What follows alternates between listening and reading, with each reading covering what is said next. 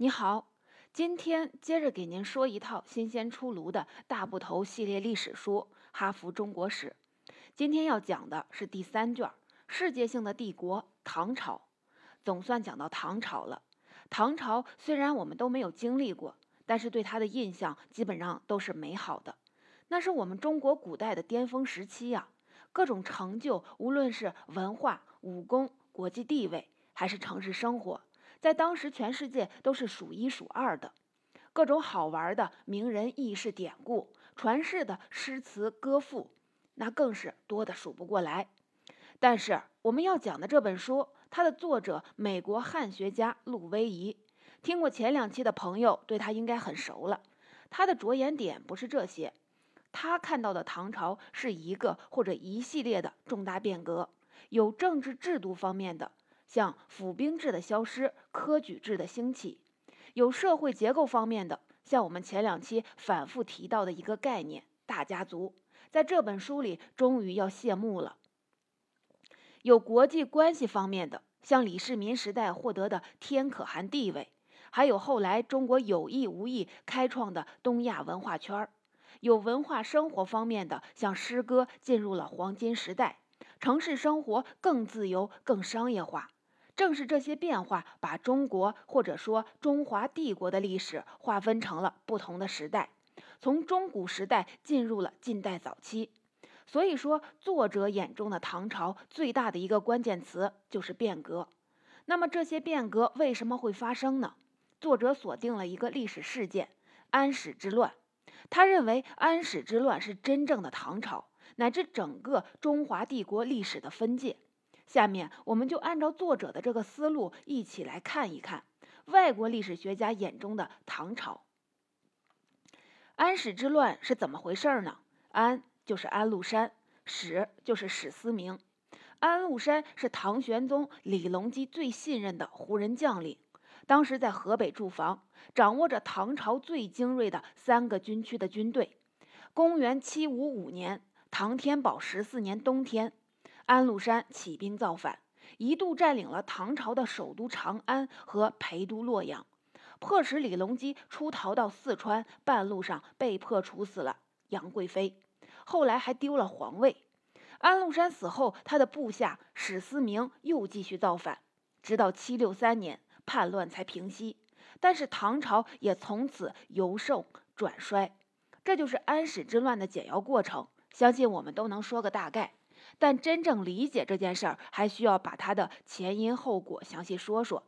这就得回顾上一本书南北朝的内容。在那本书的最后，讲到了南北朝的结局，被隋朝给统一了，然后唐朝又取代了隋朝。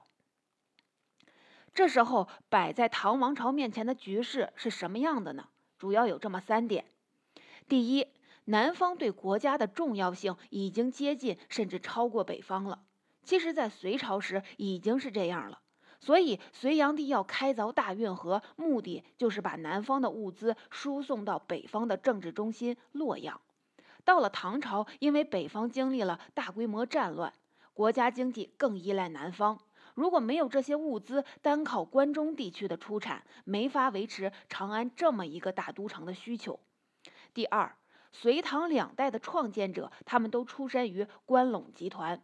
全称是关陇军事贵族集团，这是大历史学家陈寅恪先生提出的概念。这本书里也沿用了这个概念。关是指陕西的关中地区，陇指的是甘肃省的简称。关陇也就是指今天的陕西、甘肃及西北这一带。也就是说，唐朝的根基是在西北，所以为了政治需求，唐王朝还是不得不把首都放在了长安。但是关陇集团是胡汉杂处，所以一些汉人血统比较纯正的地区的大家族，比如河北，就不太瞧得起唐朝的皇室。第三，把首都定在长安，意味着紧挨着一个巨大的威胁，就是北方的突厥。政治中心起不了经济中心的作用，地方上有势力的大家族不太买账，旁边还有个强敌总在那儿盯着你。可以说，早期的唐朝政府非常头疼。为了应付这样的局面，他们就设置了一个新的职位，叫使职。中央政府向地方上派出这些使职官员，给他们很大的权力，以便调配各种资源。使本来是一种非常设的专项的职务，比如有的负责人口稽查，有的负责监督国家专卖产品，像盐和铁。但是后来为了军事需要，又设立了全面负责一个地方军事、行政、财税、户籍管理的节度使。也就是说，节度使在他管辖的地盘上几乎是大权独揽的。节度使最早也是非常设的。但是当上节度使的人，当然都希望能尽可能的长的拥有这么大的权力，就反复跟中央提出这个职位应该常态化。加上他们也干得不错，最终在八世纪初，节度使就变成了一个常设的职位了。所以说，后来安禄山作为一个地方军区的武将，哪来的那么大实力跟中央对抗啊？就是因为节度使这个制度的设置，让他有了扩充实力的可能。到了唐玄宗时代，有一个权力欲特别强的宰相，叫李林甫。有个成语叫做“口蜜腹剑”，说的就是他。这个李林甫担心那些节度使要是谁立了大功，可能会被提拔调回中央任用，那就有可能威胁到他的地位。于是他就干了一件影响非常坏的事儿，规定以后节度使只能由胡人来担任。从唐太宗开始，唐朝的军队里启用了很多胡人，也就是少数民族的将领和士兵。他们也确实很有战斗力，功勋卓著。但问题是，胡人都是大老粗啊，立再大的功劳，也不可能让他们这样的粗人来当宰相。这不就没人能威胁他李林甫的地位了吗？这样，安禄山的机会就来了。安禄山就是一个胡人。而且血统血统很复杂，他当兵以后一步一步爬到了节度使的位置上，并且最终一个人担任了唐朝在河北最重要的三个军镇的节度使，军政财各项大权集于一身。由于李林甫的政策把边镇的权力都交给了胡人将领，安禄山很容易发展势力，他的部队胡人比例非常高，还都非常忠于他。这样就逐渐形成了跟中央叫板的实力了。然后李林甫死了，安禄山造反，安史之乱就这么爆发了。安史之乱的具体过程，这本书里没有多讲，我们在这儿也就不展开了。我们还是重点放在它的因果。前面是因，也就是安史之乱之所以能爆发的历史条件。下面再说果，安史之乱的影响。安史之乱历时将近八年，终于还是平息了。但是对唐朝政府来说，之前的日子是再也回不来了。安史之乱造成了一些不可逆的影响。首先说，在政治格局上出现了藩镇。藩镇是一种军事单位，说白了就是那些节度使们各自的防务区。前面说了，节度使在自己的藩镇里享有很大的权力。安史之乱后，中央的实力衰落。更管不住这些节度使了，只能任由他们在各自的地方上称霸一方。特别是河北，之前是安禄山的势力范围，掌权的都是他以前的旧部，他们跟中央处于一种对峙的状态，这种就形成了地方主义，发展到最后就是武装割据和分裂。这么一来，一些唐朝前期的制度就执行不下去了。比如说财税方面，以前实行的是均田制，把国有的土地分给农户耕种，然后定期定量征税。但现在中央政府能实际支配的土地非常有限，这个均田制就没法搞了。同样，在军事方面，唐朝前期沿用的是北朝时期的府兵制。我们上一本书介绍过，这种制度是建立在军户，也就是世袭军人家庭基础上的，特别是来自西北的军户家族。但是安史之乱以后，这个传统的兵源已经损失严重，府兵制逐渐改成募兵制，也就是用军饷来招募士兵，这样士兵就不是义务，而是职业了。好处是招来的兵战斗力更强了，但是相应的朝廷的军费压力也更大了。这两项制度都是沿袭了很长时间，跨越了很多朝代的。所以说，在唐朝中后期，这种制度的消失可以说是有划有划时代的意义的变化。作者评价说，这两项变化都表明国家正在失去对臣民和财政的控制能力。国力衰退，从政府的角度来看，这当然不是好事儿了。曾经那么强盛的大唐，再也强盛不起来了。但是从另一个角度，从市民生活的角度来看，中央政权的衰落也未必全是坏事儿。这个最突出的就体现在城市生活方面。我们知道，长安在唐朝的时候那是世界性的大都市，但是盛唐时期，长安居民的生活反而没有唐朝中后期舒服。唐朝前期，长安的生活被规定的比较死板，居民区的布局是像网格一样的。主要街道两边是一个一个的坊，一个坊就相当于今天的一个居民小区，带围墙和门。每天坊的开门关门时间是固定的，居民早出晚归都得按这个钟点儿。过了点儿，你还在大街上走或者翻墙从坊里出来，被抓住都要受罚的。唯一的例外是上元节，也就是元宵节，赏花灯可以通宵活动，不受限制。这种制度就叫做礼坊制。最初是为了安全考虑，起到了一个宵禁的作用。但是对居民来说，这种很程序化的生活，显然大家都不会喜欢。所以一直有人在一坊的墙上打洞，夜里偷偷的出来，屡禁不止。安史之乱对长安、洛阳这些大城市破坏很严重，之后里坊制也就越来越难执行下去了。很多人都把坊墙砸开，在临街开店做买卖。在这之前，长安的商业活动也是集中进行的。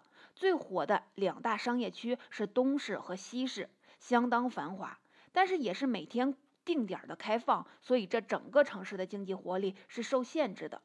但是随着里坊制的松动，居民住宅区和商业区越来越融为一体了，商家的经营时间更长，居民消费也更便捷了。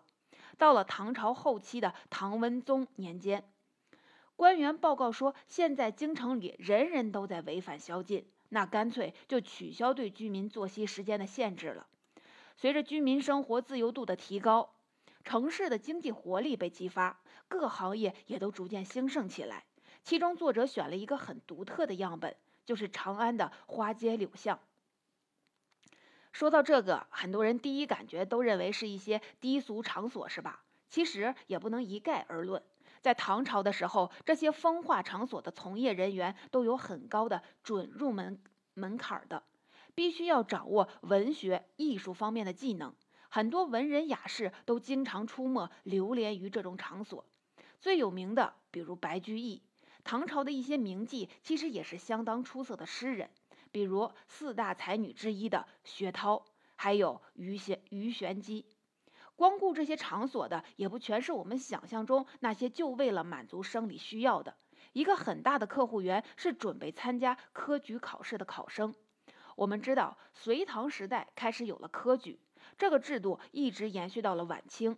但是跟后来明清时期那种完备的全国性的教育和考试系统不一样，唐朝时各地的地方教育还很不发达，教育资源主要都集中在都城长安。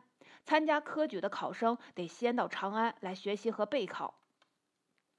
在这儿，作者带着一种理解的态度说：“举子，也就是参加科举的考生，在二十岁左右的年纪，就不得不到京城花费很长的时间求学，与家庭离别。因为年轻人生活在这种环境下，北里就是当时长安最主要的花街柳巷的合法妓女提供的欢愉，包括社交、文化和肉体上的。”几乎是无法拒绝的，所以像北礼这样的场所，跟进京参加科举的考生的住所往往就是比邻而居。这类场所里云集了大量的青年学子，慢慢也就发展成了社交场所。大家在这儿结识，为未来的官场上的人脉关系做铺垫，同时也一起在这儿寻欢作乐、诗文唱和。所以说，唐朝文化里的那种开放、风流洒脱和青春活力。像北里这样的花街柳巷，可以说是有很大的贡献。说到科举，这是隋唐以来中国最主要的人才选拔制度。科举出现之前，一个人在社会上的上升空间，很大程度上要看他的门第，也就是出身。但是科举不问出身，让底层人也有了进入社会上层的机会。我们前两本书里反复提到的门阀。也就是大家族，这是从秦汉到南北朝中国的政治格局里不可忽视的一份子。到了唐朝之后，大家族虽然还存在，但是在政治上就变得无足轻重了。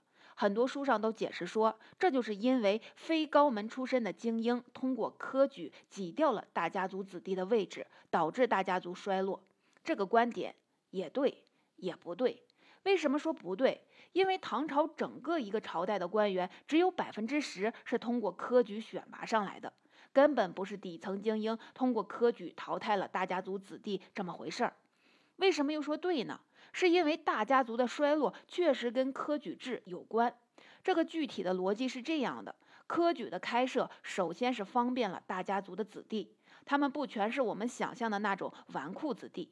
一说读书考试就傻眼，其实真说考试比成绩，寒门子弟是很难考过他们的，因为他们有更好的经济条件，能获取更优秀的教育资源。所以科举这种方式，其实还是大家族子弟的占便宜。那科举考什么呢？我们上一本书里说过，从魏晋时代开始，国家对知识分子最主要的衡量标准就是写作能力。这种标准到了隋唐时期更甚。唐代的科举一开始考三类：儒学经典、文学写作、时事评论。但是慢慢的，文学写作的比例越来越重，所以有志于科举的考生都把精力投入到了诗文方面。当时考场上非常盛行的一个现象叫做行卷，就是考生在考试之前就想办法把自己最优秀的诗文作品送给主考官看，以求得到好印象。你诗写得好，就很可能加分儿。所以说，唐朝的知识分子是偏科很严重的，一般很少有处理具体事务的能力。他们考取功名之后，就只能进入中央政府获取官职。这样，这些大家族出来的考生跟地方上的关系就越来越弱，只能依靠于朝廷。所以，当唐朝中央政府最终灭亡的时候，这帮离了朝廷不能活的知识分子以及他们所出身的大家族也就跟着一起完蛋了。这里边还有一个更有意思的细节，那就是最终给了唐朝致命一击的黄巢，就是一个科举落榜生。他最著名的那首诗：“待到秋来九月八，我开我花开后百花杀。”冲天香阵透长安，满城尽带黄金甲。名字不就叫不第后赴局吗？不第就是科举考试没能中第的意思。有了科举，就有失败的考生。碰巧这位考生脾气大，后来一生气就搞出这么大的事儿来。虽然黄巢起义被镇压了，但是对唐朝的打击是致命的。而且后来亲手终结唐朝建立后梁的朱温，也曾经是黄巢的部下。这就是历史让后人感叹的地方吧。以上我们说了唐朝，特别是安史之乱以来中国历史的几大重大的变革，有政治制度方面的、市民生活方面的、社会结构方面的，这些都是中国内部的。但就像这本书的名字“世界性的帝国”，它的关注点不仅限于中国国内，还包括了外部世界。我们前面说过，唐朝的根据地在西北。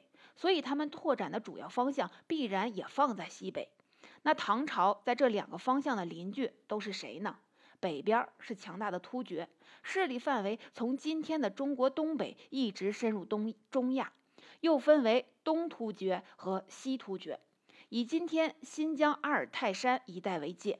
西边是西域，就是今天的新疆以及中亚的一部分。西汉的时候，中国政府曾经控制过西域。后来从东汉后期就失去实际控制了。这个地区散居着一些以沙漠绿洲为据点的小城邦，基本都臣服于西突厥。突厥从南北朝那会儿就是中原政权的最大威胁。李世民发动玄武门之变之后，突厥曾经趁乱进逼到长安附近，李世民不得不通过贿赂让他们撤兵。你说他心理阴影面积得有多大？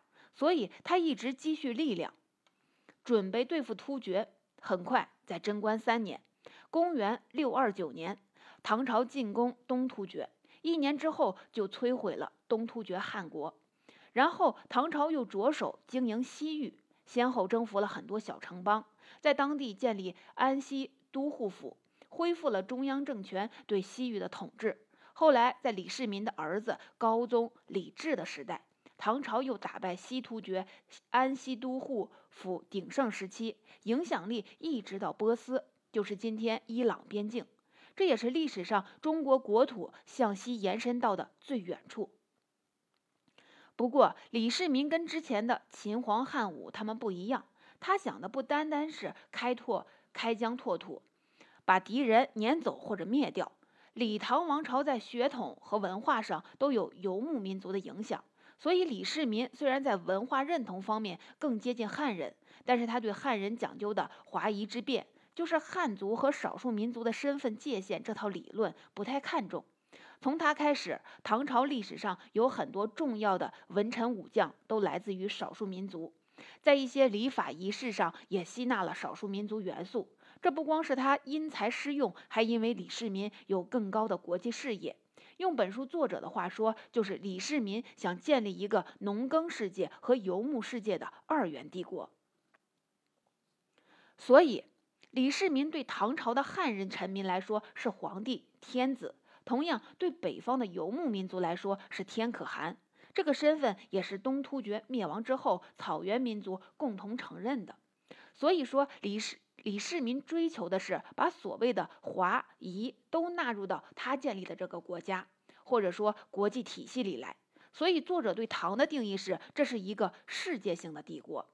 虽然后来东突厥又有过复兴。但是，直到唐玄宗时代，唐朝基本能维持这个局面。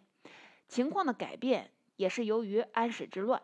唐朝统一中国的同时，西亚也有了一个大国几乎同步崛起，那就是阿拉伯帝国。他们从阿拉伯半岛扩展到亚非欧三大洲，在东边就跟安西都护府的势力范围很接近了。安史之乱爆发前不久，双方在达罗斯这个地方，在今天。哈萨克斯坦打过一仗，唐朝军队打输了。本来这个失败不算什么大事儿，但是跟着安史之乱闹起来，唐朝就没有精力再顾西域这头了。同时，另一个强大的对手吐蕃，就是今天青藏高原上一个少数民族政权，也开始扩张势力，占领了河西走廊一带，就把安西都护府跟唐朝本土这边隔开了。唐朝在西域的力量得不到补充。慢慢的，安西都护府下下设的军镇先后丢掉，唐朝的势力退出中亚，加上北边蒙古高原以前突厥的地盘上又崛起了回纥，也是一个少数民族。唐朝政府经过安史之乱，元气大伤，这种实力对比之下，也就没有再保持天可汗的地位了。李世民时代的华夷一体的帝国构想也就维持不下去了。不过，虽然政治上的版图缩水了，但是中国同时有了另外的收获，那就是一个以汉字和汉文化为纽带的东亚体系的诞生。所谓东亚体系，就是中国边疆地区和周边的一些跟中国一样农耕非游牧的国家，采用中国的政治制度、文化价值观和文字，以及相近的风俗习惯，并且在名义上承认中国为老大。包括日本、新罗、南诏，还包括当时是中国一部分，但后来脱离中国的越南北部。这些国家跟中国一起构成了一个文化体系，中国是这个体系的核心国家，相当于恒星，他们就相当于一些小卫星。所以你看，今天日文里还有很多汉字，朝鲜、韩国、越南在近代之前，他们的官方文字也是汉字，这个就是文化的软实力。唐王朝在政治上没法控制这些国家和地区，但是中国的文化征服了他们，把他们纳入了中国文化圈儿。后来佛教在印度本土衰落之后，中国又取代印度成为佛教的中心和圣地，也对上述这些国家有很大的影响。此外，还有吐蕃、回纥在西边阻断了传统的陆上丝绸之路。中国的商人就只能从海上寻求新的贸易路线，南方的番禺、胶州这些地方就成了贸易重镇。印度和西亚的商船往来，这就产生了所谓的海上丝绸之路，把中国为中心的东亚体系和更大的全球体系连接起来。中国从这时候开始，就算是整个世界贸易和文化交流的一部分了。所以，从这个意义上来说，唐朝的中国是名副其实的世界性的帝国。最后，既然说到唐朝，那还有一个不能不谈的话题，就是唐代的文学。唐代成就最高的文学题材，就是无疑是唐诗了。那为什么诗能在唐代达到顶峰？作者认为，是因为唐诗从南朝时期宫廷诗的俗套里跳出来了。虽然唐代也有很多跟宫廷情节有关的诗，但也有边塞、田园题材的诗歌，其中包括很多不朽之作。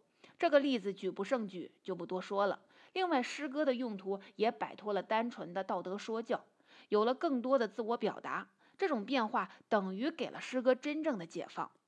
唐诗太辉煌了，所以经常掩盖同时代的其他文学佳作。其实，在唐代，真正有革命性的是唐传奇的出现。鲁迅就把唐代的传奇称为中国最早的作者有意识创作的小说。无论从题材还是价值观上，唐传奇都是具有突破性的。唐传奇的诞生，作者的解释非常新颖。他认为，很大程度上是因为安史之乱之后，国家的困境让人很迷茫。一些优秀作家开始尝试以小说的形式探讨自身的境况和前途。还有同样重要的，就是古文运动的兴起。所谓古文，是指魏晋南北朝之前的简洁的文风，不像南北朝时期流行的骈体文那样精雕细琢、流于形式、内容空洞。所谓唐宋八大家，其中前两位韩愈、柳宗元就是古文运动的倡导者。关于古文运动，作者同样认为，要放到社会大变革的背景下来看。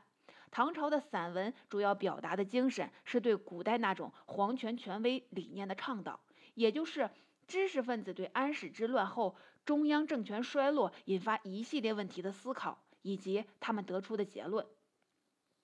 总结《哈佛中国史》第三卷《唐朝》，我们就给你说到这儿。再来一起回顾一下这本书里，作为一位美国汉学家，作者陆威仪把眼光聚焦在安史之乱上。他认为，安史之乱前后，唐朝的政治制度、社会结构、文化生活跟外部世界的关系，乃至文学方面，都发生了很大的变化。均田制、府兵制这些古老制度没法执行下去了。汉末以来，作为重要的政治力量的门阀被消灭了，城市居民生活更丰富，也跟商业结合的更紧密了。唐朝的。天可汗时代变成了以中国为中心的文化上的东亚体系，丝绸之路的贸易地位让位于海上丝绸之路在文化方面，诗歌、传奇、散文也都各有发展。作者认为，这些变化表明，帝制时代的中国历史从中古模式开始过渡到近代早期的新模式了。